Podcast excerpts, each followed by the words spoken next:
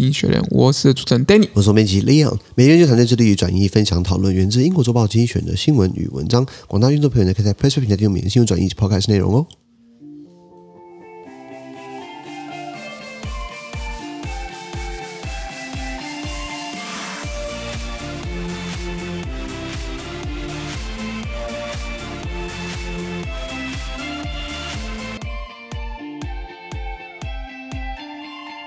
今天有没有看到从精选追出来新闻？我们看到是五月十号礼拜二的新闻，而真正的新闻都准备在 PressPlay 平台第八百三十 po 里面哦。什么？你还没加入付费订阅制？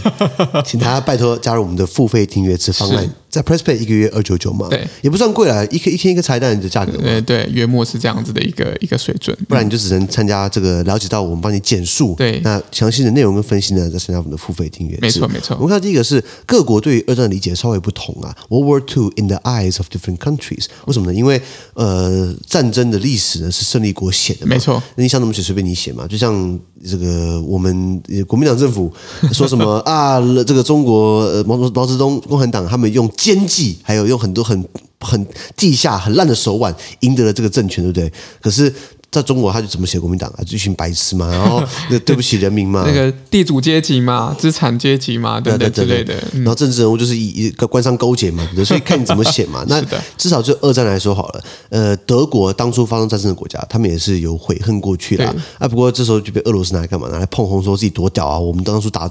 战胜了纳粹德国，by the way 不差一个人战胜的哦，德国在一起打纳粹的哦。是的，然后拿出来碰红，然后就说我们要继续延续这样的一个胜利呢，来用在乌克兰身上。乌克兰身上，嗯。再来我们看到是 Emmanuel Macron 的 EU 2.0，就是马克龙想要搞一个欧盟二点零。哇，这家伙我不知道他喊这东西是为了要。为了有声量而有声量，因为他好歹也是法国巴黎政治学院，他好歹也是法国斯特拉斯堡这个国家行政学院的高材生，他不可能不知道欧盟既有的这个架构、啊、架构、妹妹嘎嘎组织啊。现在跟我说，你想搞个欧洲欧盟二点零，这个所谓的欧洲政治共同体，来纳入更多泛欧洲国家。贾哥拜已经有这种东西，好不好？最后我们看到是 Ecuador，a huge prison riot，南美洲的厄瓜多这个国家呢发生监狱大暴动，是啊，这种国家不稳定嘛，结构性。因素啦，呃，罪犯啊，帮派啊，毒品啊，警警察收贿啊，嗯、军人等等贪腐，啊，所以呃不是很意外，这这次比较意外的是，就死了十几个人。可是去年呢，他们国家关于监狱暴乱就已经死了三百多个人了。哇！最后我们看到是 Yoon Suk Yeol's Grand Buffalo，就是南韩新任大统领啊，南韩总统呃，尹锡悦走马上任。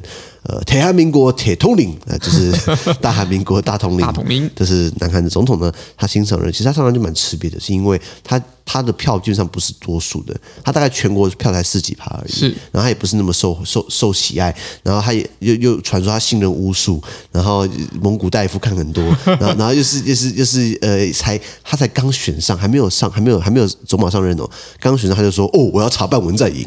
通通常大家一上任都会想想说和解啊。或者是争取更多人支持啊！哇，这样。